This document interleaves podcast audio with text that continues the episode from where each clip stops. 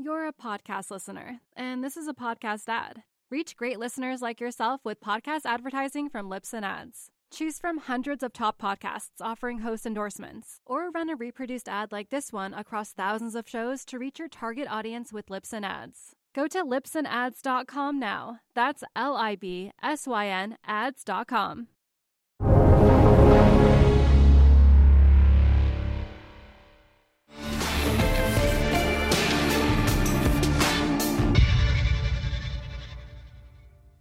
Hi, Ed Harrison here for Real Vision. I have the distinct pleasure of talking to Daniel Lacalle, who is the chief economist and CIO at Tressis. Daniel, welcome back to Real Vision. Thank you very much. Thanks for having me, Ed. Always a pleasure. Yes, definitely. I'm really excited. Uh, you know, I was telling you just before we came on, uh, we spoke about eight months ago, right before this interview. I was reviewing some of the things that we were talking about, but a lot's changed because you and I, we were talking about the economies as the reopening uh, was was happening, and that was eight months ago. I mean, what happened in the reopening is is that the U.S. was looking terrible, and Europe was looking better, and you were like, "Hang on, uh, that's not how it's going to play out over the longer term, even over the medium term." And in fact, you were exactly right. What we're now seeing is a, a rally in shares in the economy of the United States in particular going forward. The real question is is what what should we think about this? Uh, how do we frame this economically, and how do we uh, invest against it? And that's what I want to talk to you about over the the next uh, hour or so that we're going to have this conversation. So frame it for me first. Uh, yeah. What's happened between now and uh, between when we last spoke and what's happening now? I think that what we have seen is the difference of how you target stimulus uh, very clearly, very, very clearly. The United States has focused the vast majority of uh, the stimulus plans on uh, preserving the business fabric, on helping uh, families, and on keeping the uh, the economy alive whilst in Europe, what you have seen is the vast majority of the stimulus plans aimed at uh, preserving and increasing uh, current government spending. Big difference. Big, big, big difference, actually. And if we think about it, one of the things that we have seen as well is that uh, the idea that was implemented in Europe that uh, putting together these massive furlough job schemes uh, was going to be the way to both preserve the job market and recover faster has has proven to be wrong. Uh, the reality is that the uh, we look at unemployment in the United States today; it is uh, slightly above six percent. In the eurozone, it's uh, above eight percent plus almost 10 more than 10 million people in furlough jobs so i think that what we have seen is a much worse recovery of the employment base. I think that what we have seen is a much more uh, detrimental to the economy response to the second wave of the COVID 19 crisis and uh, the misguided lockdowns. I think in the United States, you've had a much more, uh, a much more flexible and at the same time, much more prudent approach to the uh, measures to contain the virus and obviously the vaccine rollout. We can't we can't forget that the vaccine rollout has been an absolute uh, success in the United States compared to a very slow, bureaucratic, and again uh, incorrect uh, rollout in the eurozone in the European Union. So everything you're saying is is is interesting because when you look at it, just a complete reversal of where we were before uh, with everyone touting uh, the eurozone and their response to the virus, and the U.S. doing terribly, and actually the U.K. was doing relatively poorly too. Now the U.K. is also rolling out the vaccine very well. It seems that their economy is getting back on track well. What do you see going on there? I think that what is happening in the UK is very similar to the United States, and that's what we discussed in uh, in our conversation last time is that the United States and the UK are much more open, much more flexible economies than the eurozone one. And so, therefore, the idea that the Eurozone was going to recover faster, with all due respect, was almost impossible. You know, it's it's it, and the and the reality is that it's such a directed economy, and uh, there's so many layers of bureaucracy driving not just the vaccine rollout, which is much slower than in the United Kingdom or in the United States, but the uh, the way in which the stimulus plans are being implemented before, uh, fundamentally to, to directed to uh, preserve and increase government spending. Therefore, what happens is that uh, the the multiplier effect of the measures that are taken is is actually much lower and obviously that that uh, takes into account the uh, very uh, negative decision to implement aggressive lockdowns, then uh, then opening, then locking down again, instead of a more flexible and more uh, limited and and targeted approach like we have seen, for example, in the United States. So I think that what we're seeing basically is that the economies that are that have a larger level of flexibility a larger level of uh, private entrepreneurship as well, driving the small and medium enterprise factor, and in which the the the level the government uh, actions have been fundamentally driven to preserve the business fabric. Those are recovering faster, and if you actually look at the eurozone uh, as an uh, as a total and then separate by each of the countries you see that there's a huge difference in the recovery process as well in the more flexible uh, more open economies uh, that like for example the netherlands or, uh, or, or germany itself no you know, before we get into what the uh, implications are for asset allocation, I want to take a step back because obviously, asset allocation, when you're a long term investor, you're thinking about the long term. To think about this, framing it not just from what's happening now and has happened over the last eight months, but just a general framework how we can think about this over a, a longer period of time. And I'm thinking in particular about the conversation you and I had in July where we were talking about uh, from your perspective, uh, a, a longer term view where we saw weaker growth coming out of each recession.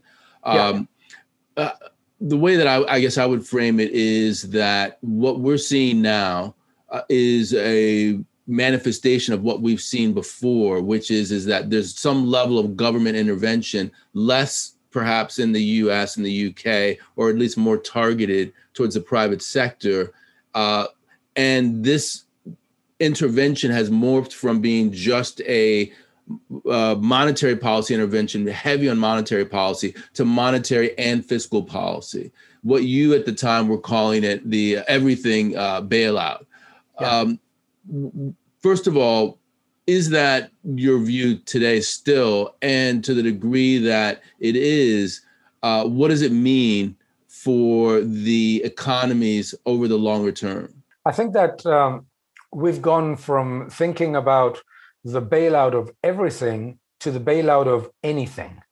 For example, we are seeing news today in uh, in Europe about governments bailing out companies whose problems have absolutely nothing to do with COVID nineteen problems that came from 2018, 17, 16. Uh, so that is an important problem. I think that the other important problem is that there is a widespread view of seeing government as the lender of uh, first resort, as the solution of first resort instead of the solution of last resort, which is which is very uh, negative for the in, in terms of implications for the level of growth that we get uh, once the pandemic is over, but also for productivity growth, which is absolutely critical for the estimates of uh, real wages. And I think that that uh, has not changed actually.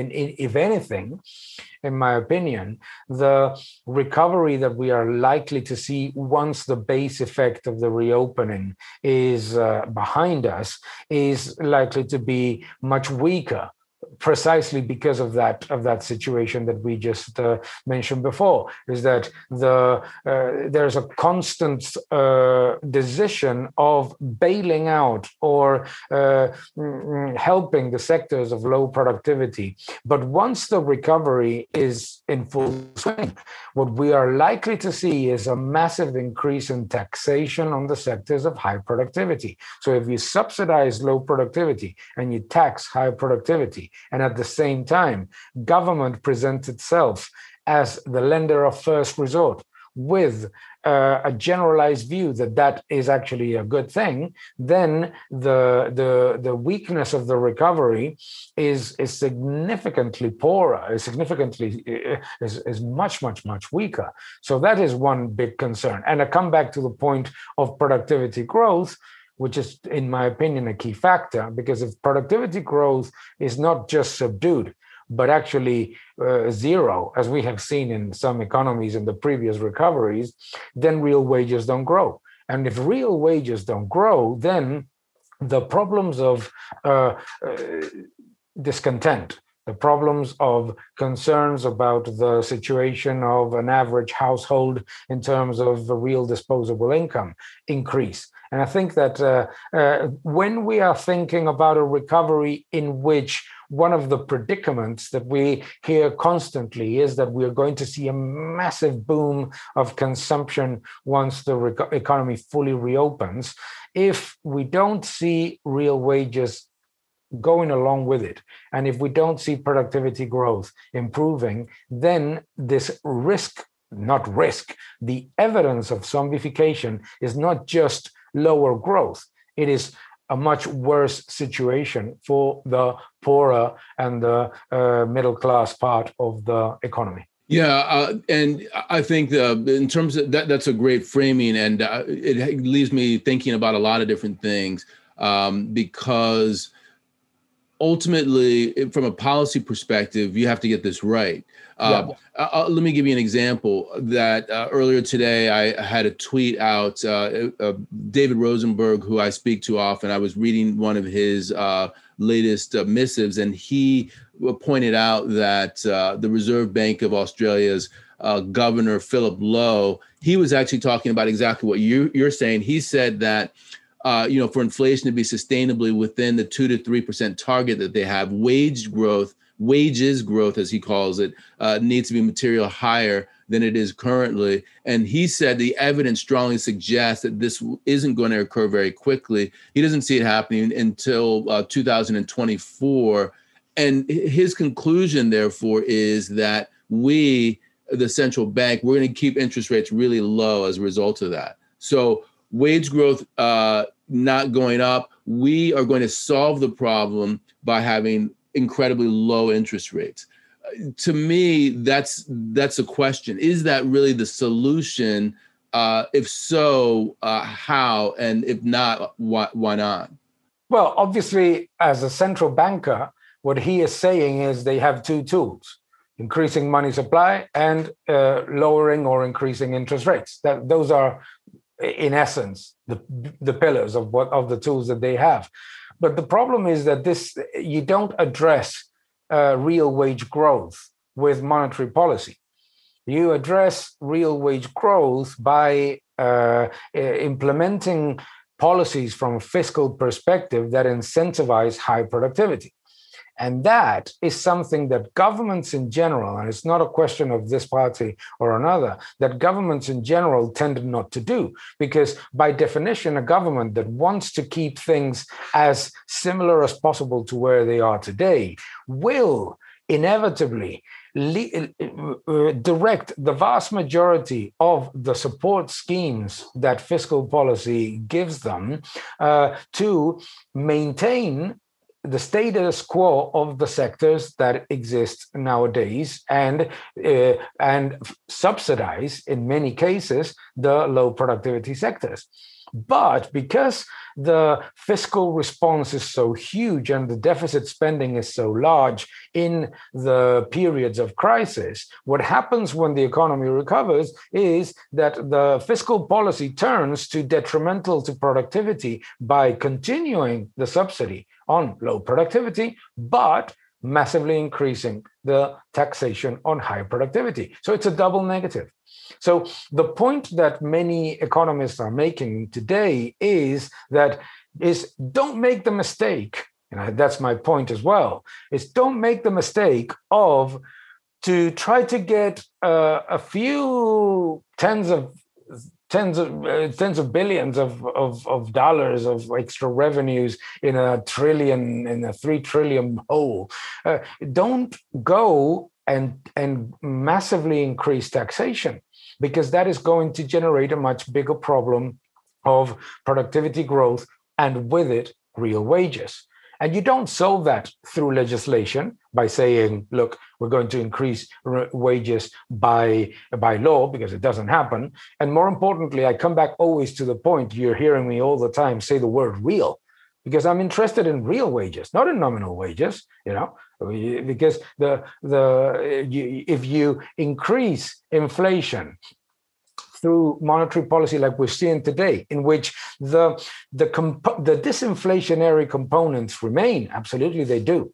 But there has been a problem for many years of non-replicable goods and services that are rising much faster than real wages and then headline CPI, education, healthcare, uh, insurance, uh, you name it, fresh food, all of those factors. We need to be aware of the fact that uh, uh that the level of inflation for the mm, worse off in the economy is much higher than that for you and me or the people that are watching us today which we all belong to the the uh, upper to middle class no?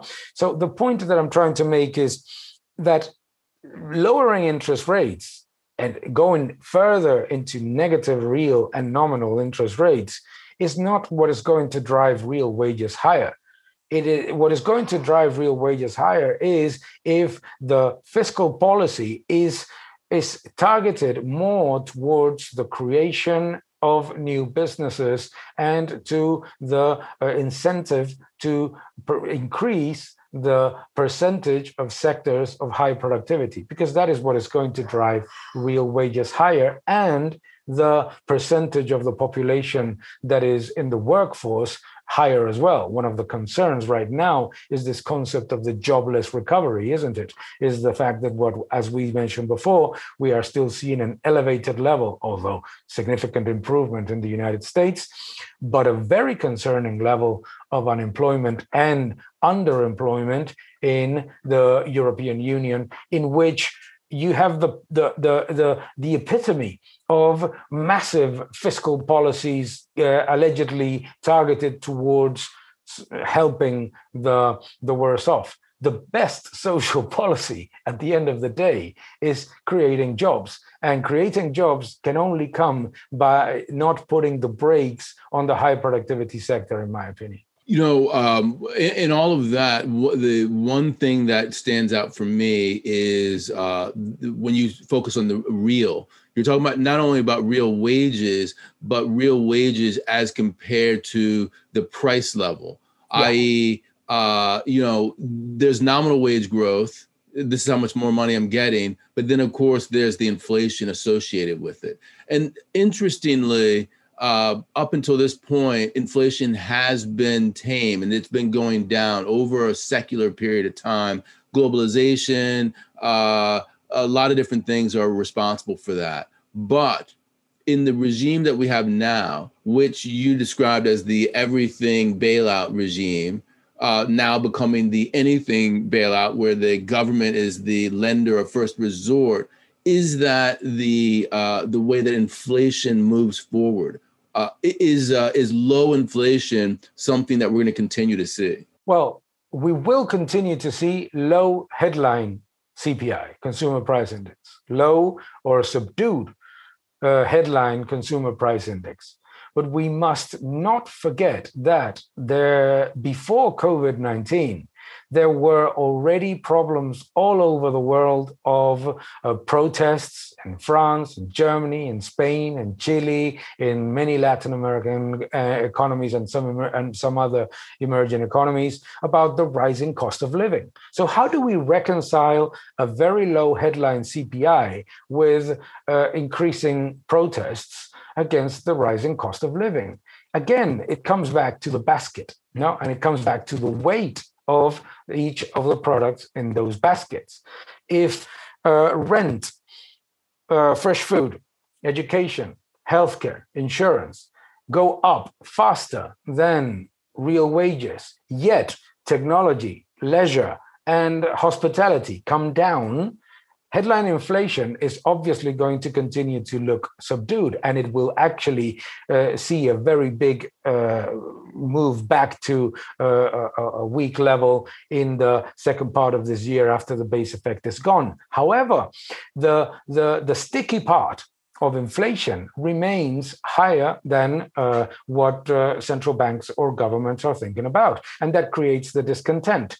We saw it, for example, in the inflation figures of the Eurozone. No? We saw the, the Eurozone headline CPI being very weak, you know, and uh, significantly below the 2% target of the ECB. Absolutely, it was. However, you saw at the same time that fresh food was up 4%, that public services were up 3 to 4%, that things like that are rising faster. That is the problem, in my opinion, is that we need to be a little bit more granular about inflation, particularly from a policy perspective, because it's hurting the people that it's supposed to defend the most. Because on one side, policy continues to, to be driven towards uh, increasing inflation at any cost. Inflation for, for those non replicable and essential goods and services actually is there for the things that we actually want and we actually buy. And and the things that we actually buy on a daily basis. If uh, fresh food is up 4% and technology is down 7%, the impact on inflation is very high. However, what do I eat every day? And what hmm. do I not buy every day? I don't buy every day a phone or a or a or a, or a camera. No, so I think that this is something that um, central banks need to pay a lot of attention to in the next years as this uh, bailout of anything continues, which it will, hmm? because uh, you're likely to see a rising uh, difference and a rising wedge between the people that have access to assets, the people that have access to debt, the people that have access to uh, mm, on the on their daily basket more of a of, of a similarity to the basket that the government uses, and the middle and lower classes. And I think that that's a, an important factor, particularly as you very well said before, because it, it's much more difficult for the middle class to uh, mm, rise up the, the, the, property ladder or the uh, wealth ladder when you have repression on wealth and at the same time you have a rising uh, price of housing of uh, uh, all those essential core goods and services which which negatively affect what it's basically doing is shrinking the middle class uh, in both sides on one side because their inflation is higher than what uh, the, the government or the central bank perceives. And second, because they they basically invest the, the little that they actually save in deposits that are being consumed by monetary policy. You're a podcast listener, and this is a podcast ad. Reach great listeners like yourself with podcast advertising from Libsyn Ads. Choose from hundreds of top podcasts offering host endorsements, or run a reproduced ad like this one across thousands of shows to reach your target audience with Libsyn Ads. Go to libsynads.com now. That's L I B S Y N ads.com. Yeah, uh, that's not a good outcome. Uh, let, me, let me ask you also on inflation, uh, since we're talking about that, about other factors that have been large in terms of thinking about inflation. I'm thinking particularly about China I'm thinking about demographics, uh, technology, and then finally, um, just general overcapacity at the end of this particular uh, business cycle because of the pandemic and the fact that you know the new normal is going to be very different than the old normal. Very good point. Those three factors china as a as a massive exporting machine of cheaper goods and services, uh, technology, and demographics are disinflationary. Absolutely, they are. Mm-hmm. And I think that uh, when policymakers look at the way in which they think of uh, uh of inflation and the way that they think of target inflation, they should take into account those things. You cannot think of a 2% uh, as, uh, as a moderate inflation uh, when the the challenges that I mentioned before about the basket of that we that we are using or that is used officially for CPI reflects such massive disparities between different types of consumers. But you also cannot think of um, uh, that any policy in terms of uh, mm, increasing money supply or lowering interest rate is justified simply because inflation is not at 2%, when in reality, uh, the, that we live in open economies in, in which technology is creating positive disinflation, because disinflation is not negative.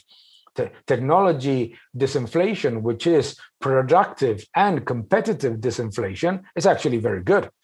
Uh, the the aging of the population and the and the demographic component are not in disinflationary factors that should be addressed via monetary or fiscal policy simply for a very simple reason because they have absolutely nothing to do with those. No they have to do with the fact that we age and we consume in a different perspective in in a different way. And china's competitiveness as an exporter uh, not only China, but other emerging markets, India, etc.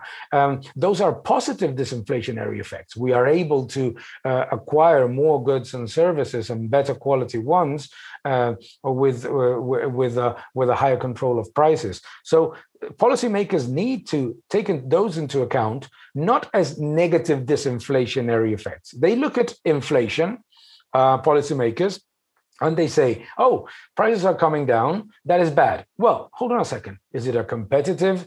Uh, is it a an export led or demographic led disinflation? Because that is actually good. Or is it a postponement of investment and consumption decisions because of the fear of lowering prices?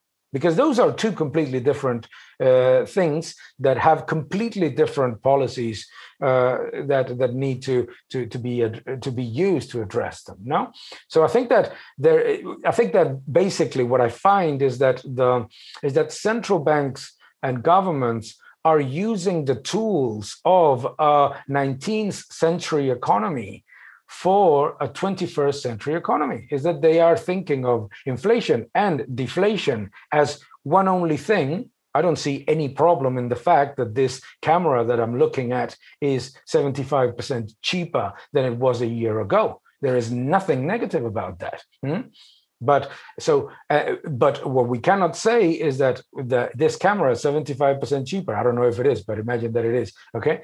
It's 75% cheaper. And uh, mm, the fresh food that my children eat every day is up 7%. And I'm not addressing the second, but, and I'm worried about the first. So we need to be more granular about inflation because it, the if we address with the same policies of the 20th century, a 21st century economy, what we are doing is actually not by not not not through evil, but they, what they're doing without is is generating a, a, second consequence that is even more negative. That is policy-driven inequality, which is what I mentioned before, is that the poor and the middle class are unable to climb up and the uh, and at the same time the government is thinking that there's no inflation.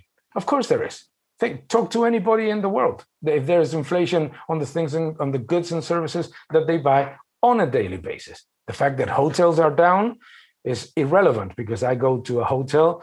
If I go on holidays or on business, a certain period of time, but uh, once or twice a month depends on my on my schedule. But it's not the same as what I do on a daily basis. I think that that's what we need to do because if not, the risk of discontent that we have seen in so many countries here in the eurozone. I come back to the protests that we had in France day after day after day after day uh, against the, the rising cost of living. So that, those are important factors, in my opinion.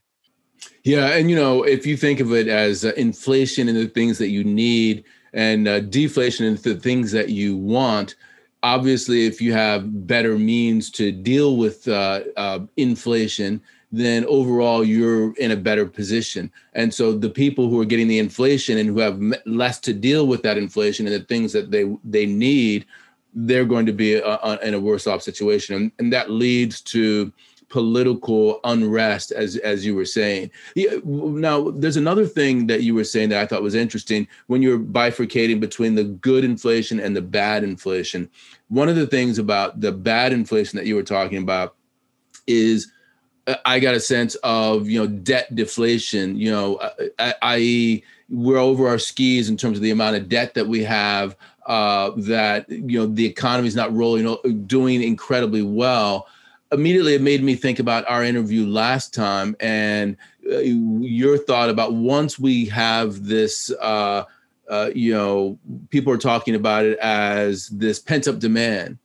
Uh, once that's over, what kind of economy are we going to go back to? What kind of dynamics in terms of that bad inflation are we going to avoid or actually have? In my personal opinion, and sorry to be a little bit pessimistic here, we're going back and massively to the concept of secular stagnation. No?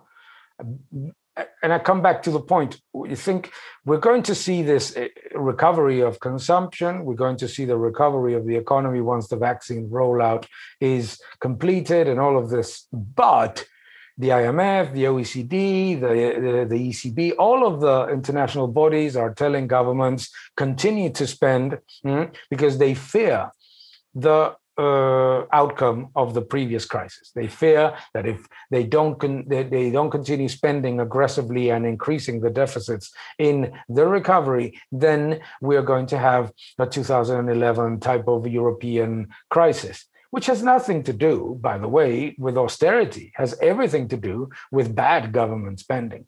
But the point that I'm trying to make is that um, we need to go back to 2019 to understand where we're going because we're right. going there accelerating.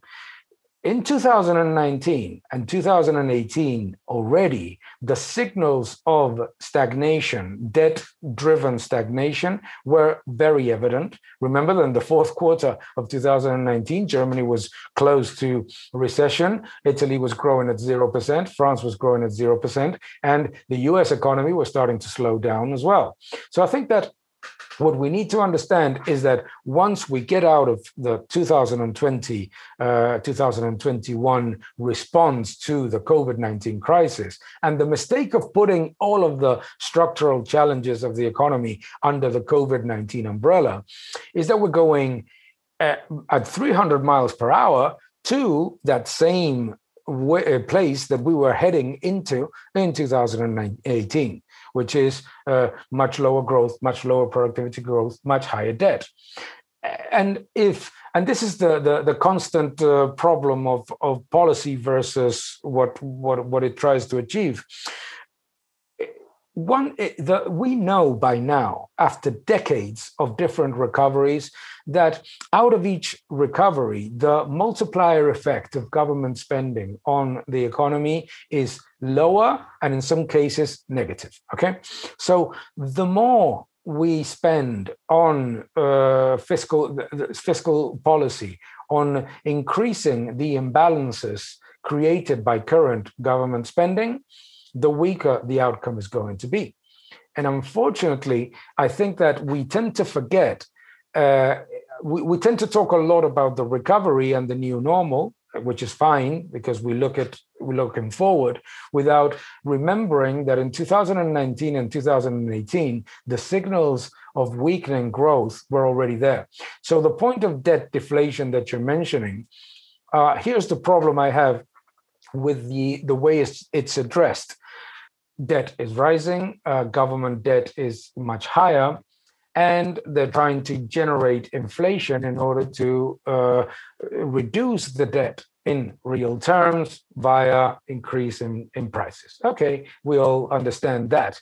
What is the problem? The problem is that when your response is to increase deficits by massively uh, pumping up current government spending, you don't reduce debt in real terms either. That is my problem. My problem is that the inflationary policy does not achieve the level of inflation that would reduce the debt that has been accumulated, yet the fiscal policy and the deficit spending, which is fundamentally driven towards current government spending, generates even more debt, even when there is inflation.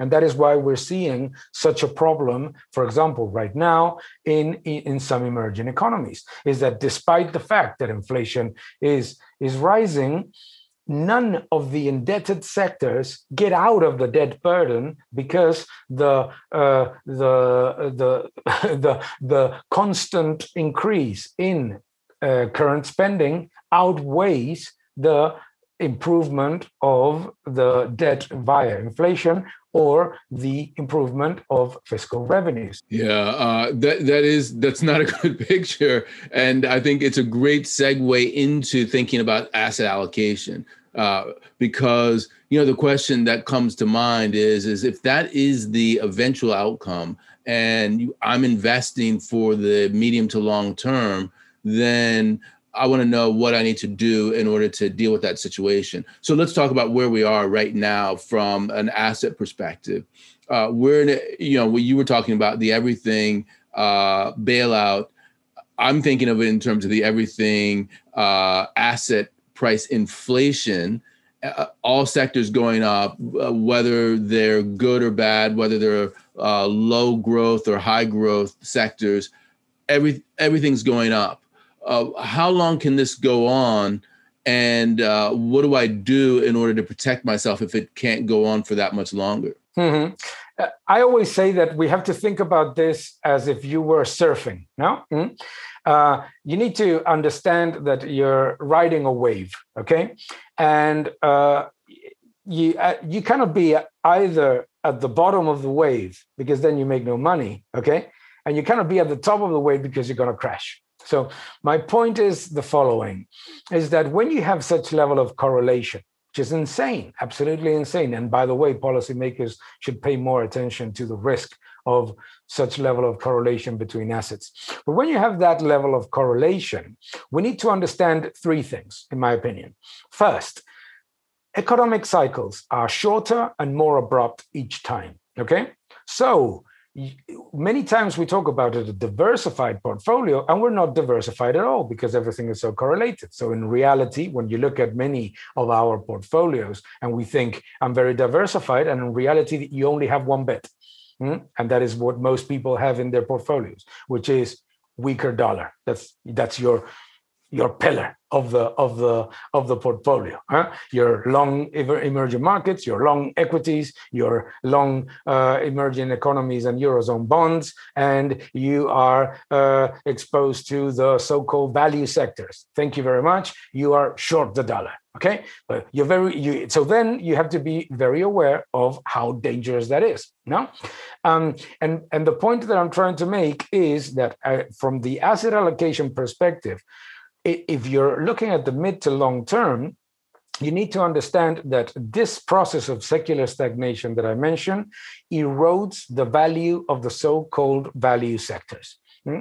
They become less and less valuable because uh, the the those sectors, those companies that are valued from an, a position of uh, their, uh, you know, the, the the rent that they get from just being there, reduce their value and their margins and their uh, and their profits point uh, that I think that we therefore that you need to take is that when you have an environment like we had between October and the end of the year, in which the so-called value sectors start to recover, you reduce exposure to them like you were surfing. And when you see that uh, sovereign, uh, almost insolvent bonds go significantly higher in price, you reduce exposure to them. And you stand basically in uh, with a portfolio in which you have exposure to technology, exposure to the stocks that are expo- that are benefited from the aging of the population that we mentioned before, the technology revolution, and the increase of uh, competitiveness globally uh, from more exports from China, et cetera, et cetera. The sectors that benefit from those uh, secular trends, uh, sustainability, technology, and uh, demographics and you avoid the ones that are optically cheap or the ones that are too expensive compared to, with their solvency ratios. Yeah. So, um, in terms of the reflation trade that's been going on now, there's mm-hmm. it seems a lot of the reflation trade has been a rotation out of uh, the sectors that had benefited uh, during the previous bout of secular stagnation, exactly the companies that you were talking about, but toward uh, the uh, the value stocks, and in particular, obviously, energy and financial services. I, I want you to talk to me about that, but also the simultaneous move into what I would call uh, the bubblicious stocks. So it's almost like a barbell between okay, here are these stocks that are benefiting from the new wave forward we're going to su- we're going to go into the supercharged version but much more risky version of those and we're also going to you know move into these uh, these undervalued value plays. And that's what i'm going to do uh, during this whole reflation period. Uh, how how good of a scheme is that? How long can you make that trade before you get run over by uh, the change from because of secular stagnation? Very good point I think that you have a window of opportunity, more or less, in my opinion, until May of this year. Mm-hmm. The reason why is because all of those reflationary pressures and the base effect from 2020 still help you. Okay, and and and most of the analysis that you're going to receive from investment banks, from brokers, is going to continue to uh, be focused not on the earnings today or in the or in the margins today, but on expectations that are completely impossible. Okay, so I think that you have basically I don't know. I mean, I, but but I think you have more or less the first half of 2021 to continue to bet on the uh, mirage of the recovery of the value stocks. Okay, once that happens, you start to get the base effect goes negative. Hmm? Remember this because people people are seeing, oh, between March and, and, and May, the the base effect in inflation, in growth, in, in so many things, you know, in sales for many of these sectors, it's going to be phenomenal. It's going to look awesome.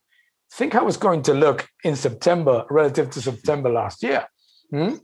And I think that that is an important uh, factor is that you have to be tactical about the reflation trade without forgetting the disinflationary pressures that I mentioned before, and without forgetting that there's a very wide difference and a widening difference between the headline inflation and the one that we look at for our investments and for policy and the one that consumers perceive. Because the latter affects the sales and the margins of the so-called value sectors. Yeah, and now in terms of those value sectors, when you look at value in general, uh, let's look at Europe as an example. Uh, you're looking at old line industrials. Uh, you're looking at cyclical stocks. You're looking at uh, financial services, and then if you move to the United States, you're also looking at the energy sector in particular of those sectors, which ones are the worst off in the post May period, and which ones are potentially a better play uh, for the post May period? Industrials are better, oil and financials are worse. The reason why is because the energy sector in particular should never be included in the concept of value.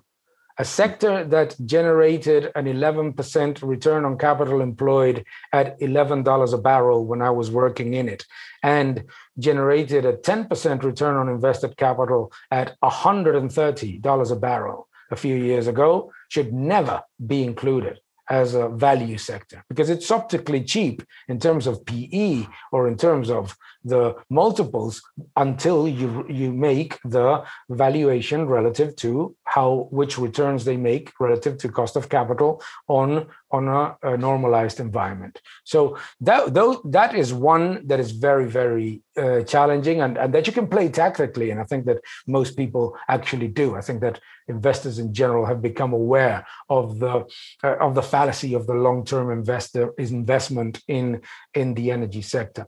Um, financials, particularly in Europe.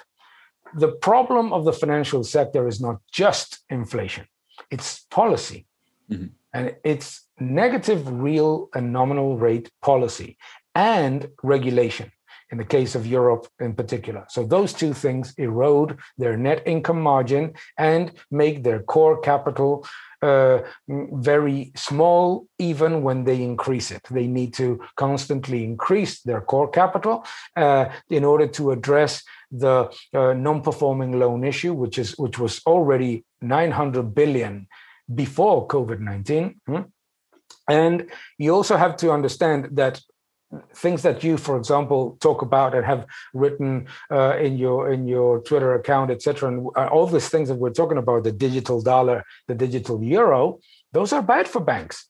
That's that's destruction of the bank business that let's let's be fairly honest. The the policy of central banks and governments is not going towards improving the profitability of banks. It's going towards uh, uh, reducing it and zombifying them. Therefore you, the market gives you very good opportunities to buy and sell out of them, but not consider them value plays because you cannot consider uh, that a stock is a value stock um, because the multiples at which it is trading right now look optically cheap when the return that it generates relative to its cost of capital is uh, very low or negative no? So i think that those those elements we need to take into account. So i would take away from the value concept those but i would think about the industrial sector as an important one where there can be a, a significant uh, uh, significantly uh, interesting uh, interesting opportunities. Um, the, the situation that is going on with sustainability that I mentioned before is is a, is a good one for uh, the, the the utility sector in the long term. Secular stagnation as well. So you know there are there are pockets of value in the value in the value uh, segment. You're a podcast listener, and this is a podcast ad. Reach great listeners like yourself with podcast advertising from Libsyn Ads. Choose from hundreds of top podcasts offering host endorsements, or run a reproduced ad like this one across thousands of shows to reach your target audience with Libsyn Ads. Go to libsynads.com now. That's L I B S Y N ads.com. You know, um, when you talk about energy, um, uh, I want to hone in on this a little bit. Uh, they're the integrated energy companies. There are up and downstream, and I know since you were in this field, you know all about that. And then there's midstream. I know that Warren Buffett he likes the midstream because that has consistent cash flows. Are there pockets within that, uh, both up and downstream and midstream, that are better than other sectors? And especially when you look at the integrated uh, oil giants, which uh, comprise the you know the full uh, panoply of, of assets. Well, I, I, agree with with Mr. Buffett there that midstream is an attractive part because it's it's it's very basically almost like a bond, isn't it? No, uh, so I'm I agree with that. Now the problem of the integrated sector goes back many years ago, and we need to move. We need to think more around the beginning of the 2000s. The integrated energy sector used to be Exploration and production is a cyclical uh, business in which you invest in the low part of the cycle and you reap the cash in the uh, high part of the cycle and you churn the asset base by buying and selling assets. It was basically an asset management business. The refining business was counter cyclical. So when exploration and production didn't work, you got the cash flows from refining and marketing. Now, And that generated an almost stable environment and you added the gas and power, you basically had something that uh, was used to be ages ago uh, an almost byproduct of oil production, natural gas. You were actually generating profits out of gas and electricity. So all of that generated sort of a sort of a, a, a an integrated view that would allow you to generate positive returns in the different parts of the cycle. When did it all go wrong? When oil companies started to talk about the oil price. Hmm? I remember when Exxon used to say, I don't care what oil price there is, what we need to do is to be profitable at whatever the oil price is. And then they started to, to, to, to be pro cyclical instead of anti cyclical. So they started to invest aggressively in exploration and production when um, oil prices were rising, they started to invest aggressively in refining when overcapacity in refining was already there and refining margins were going up. So instead of having uh, uh, investments that have been made at the bottom of the cycle and that reap high returns at the peak of the cycle, they started to have investments that were made at the peak of the cycle that needed a higher peak of the cycle. And the, the entire concept of what an integrated oil company had to be disappeared because they're doing the opposite of what they do. And now, for example, think about it. When are they investing in renewables? Now. Right. They're investing in renewables now. Are you crazy? You know? so now what they should be investing is in exploration. But no, when did this change? It changed when the industry, and I'm sorry to, to go, went from being run by engineers to being run by lawyers. And it's been a disaster. And, and the value destruction of the integrated oil and gas sector is so phenomenal that it's very difficult to justify in any way. So the problem that I see is to consider that that is value, because yes, you know, uh, uh, part of that of their assets generate value. Okay, but there's there's an interesting factor here. Why are they selling the assets that are most valuable at the weakest part of the cycle and buying into the most in the, into the most aggressive valuation part of the cycle, the renewable sector now. You see, they're doing the opposite of what they should do. And, and that, if you look at it now or 10 years ago or 10 years after is simply value destruction no? It's the same way that when banks in europe decided to expand out of the european union to places where inflation was very high.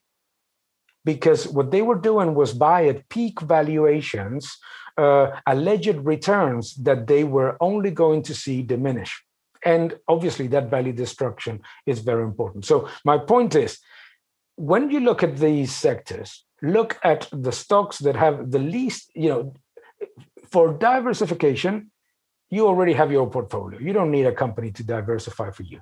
And so look for actually companies that are focused on something. You want to bet on higher oil prices, buy exploration stocks if you want to bet on increasing capital expenditure in the oil se- or in the energy sector, buy service stocks. If you want to bet on refining margins, buy refining stocks. But integrated, I'm sorry, the ship sailed many years ago.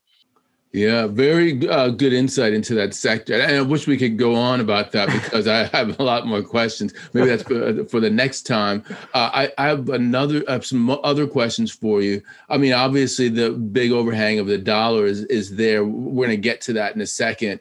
But Japan, we haven't talked about Japan at all. And I'm thinking about Japan because a lot of the macro issues that we're talking about, they saw them first yeah. And the narrative I hear now is is that Japan is to a degree on the other side of the uh, of the problem. They still have the debt overhang, 240 some percent of G- GDP government debt. But how are you looking at Japan as a medium to long term play uh, from an equities perspective? From an equities perspective, you have a significant change in the corporate governance and in the structure of the Japanese companies. Remember, the Japanese companies used to be part of that value trap that we were mentioning a couple of minutes ago. Why? Because they were huge conglomerates that basically used the returns of the good businesses to uh, finance very bad businesses. No, so there was a, a constant value destruction. A lot of that has changed. And I think that that is an important factor to acknowledge out of the Nikkei stocks. Uh, a lot of things have changed as well in terms of the uh, of uh, addressing total shareholder return. Um, I think that, however, Nikkei stocks, uh, you need to uh, you need to look at them precisely because they're behind that uh, that uh, uh process that we that you just mentioned.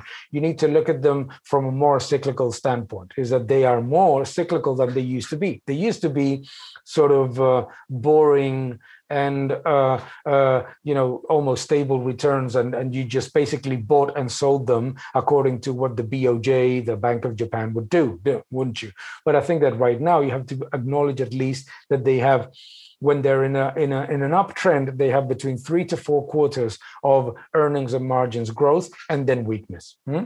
because what they cannot uh, change is the demographic factor of Japan Japan is not only uh, aging, it's also diminishing population. No, and their their businesses abroad again are very dependent on uh, on the cycle. No, so I think that, that as such they're a good play on that.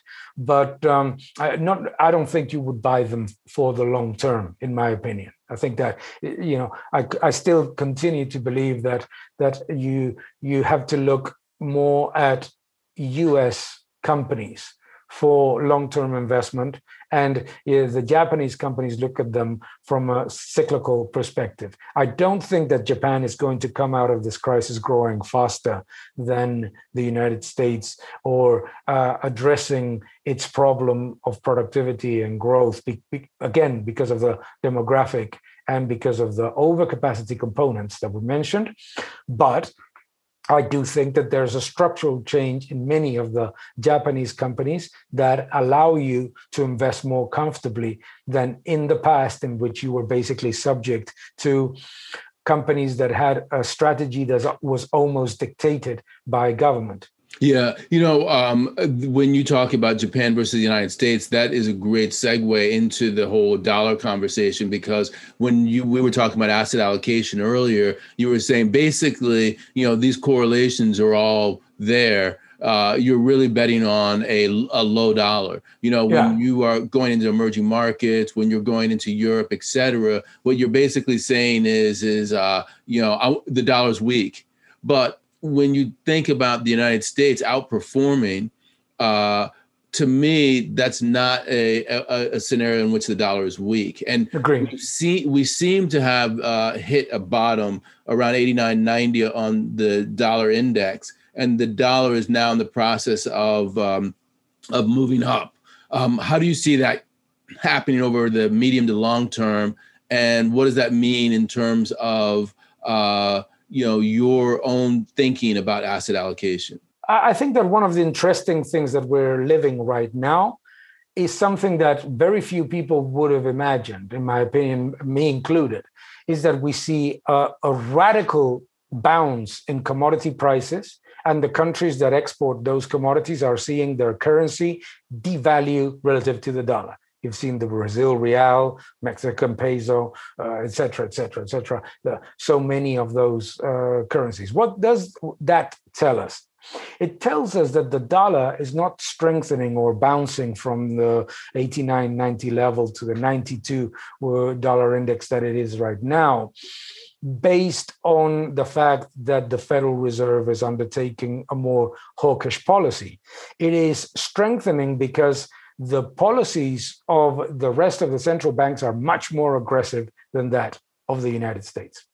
And as such, what it tells us is that what we're living basically is a fiat debasement environment because the dollar is strengthening because everybody else is weakening, not because the, the, the, Federal Reserve is undertaking policies to, to strengthen the purchasing power of the dollar. Actually, probably the opposite, isn't it?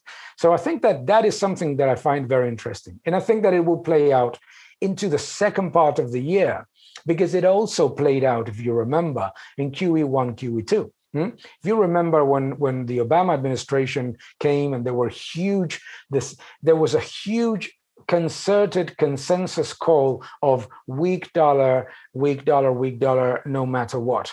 And what we saw was that once that uh, expectation was uh, followed by much more aggressive policies from the rest of the central banks, but without what the Fed always does, which is to pay attention to the secondary demand of dollars. The Federal Reserve is the only central bank in the world that looks at the global demand for US dollars when thinking about monetary policy. Everybody else just prints. Hmm?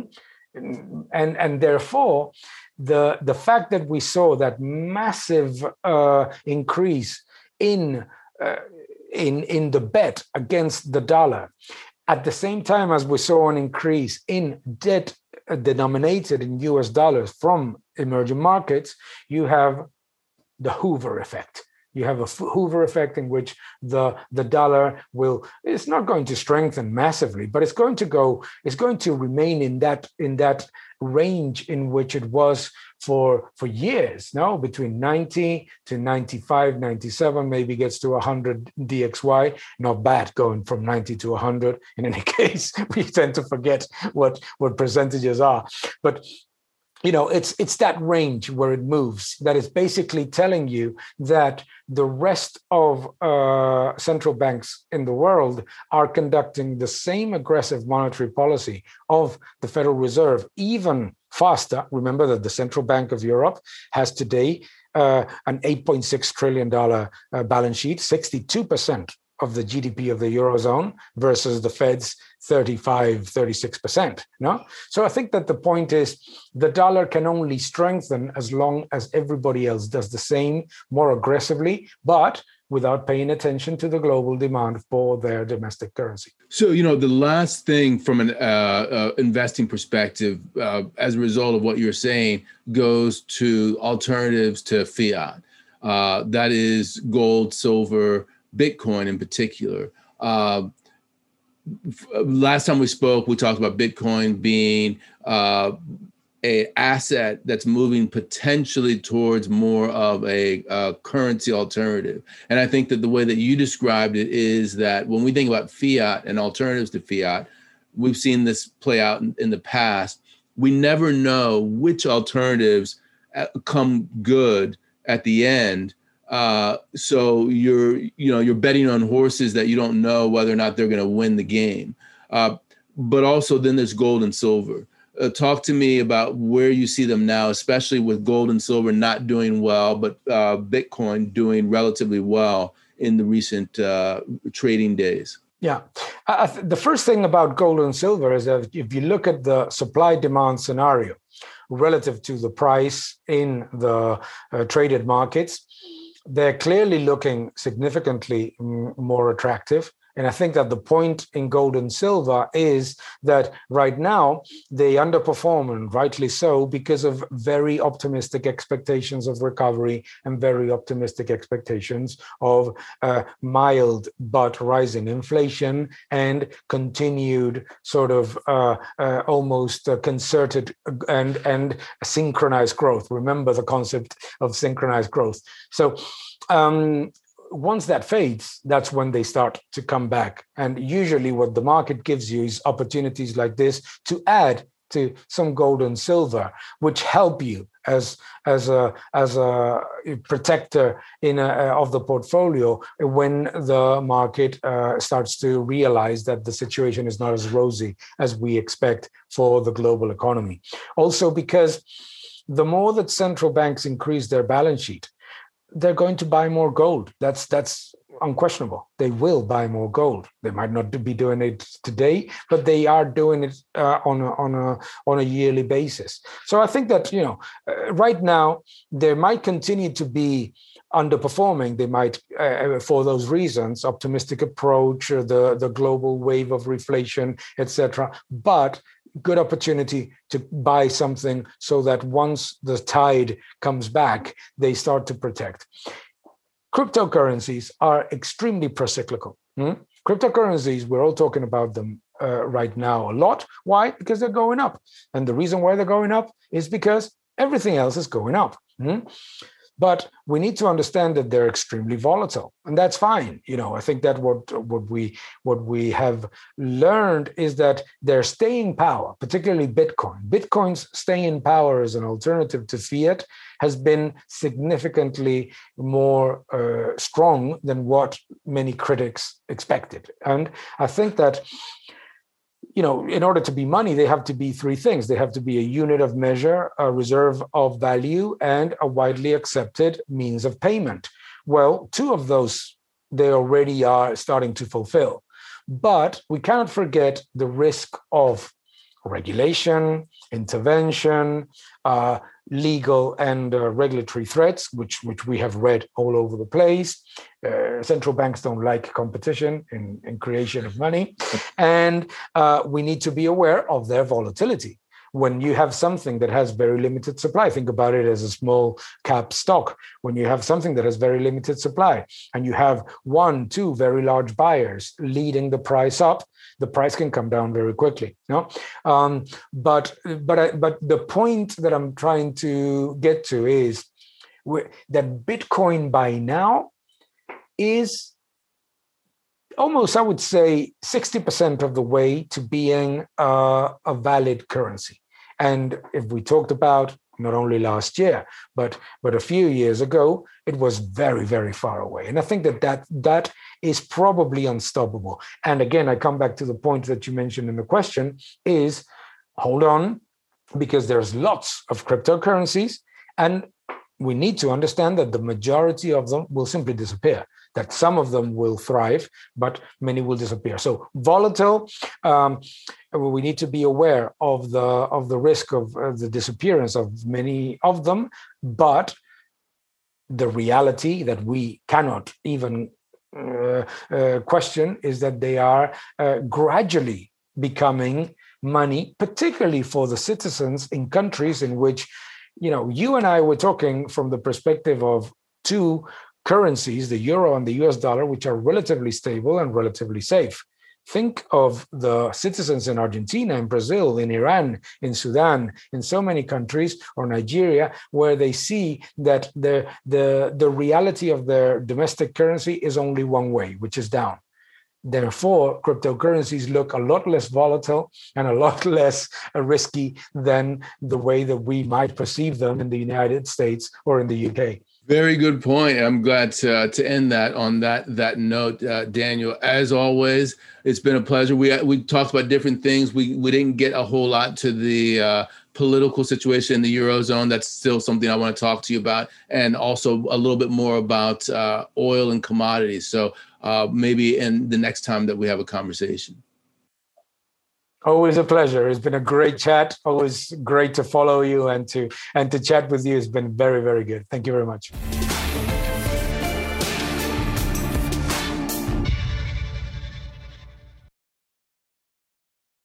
A podcast listener, and this is a podcast ad. Reach great listeners like yourself with podcast advertising from Libsyn Ads. Choose from hundreds of top podcasts offering host endorsements, or run a reproduced ad like this one across thousands of shows to reach your target audience with Libsyn Ads. Go to libsynads.com now. That's L I B S Y N ads.com.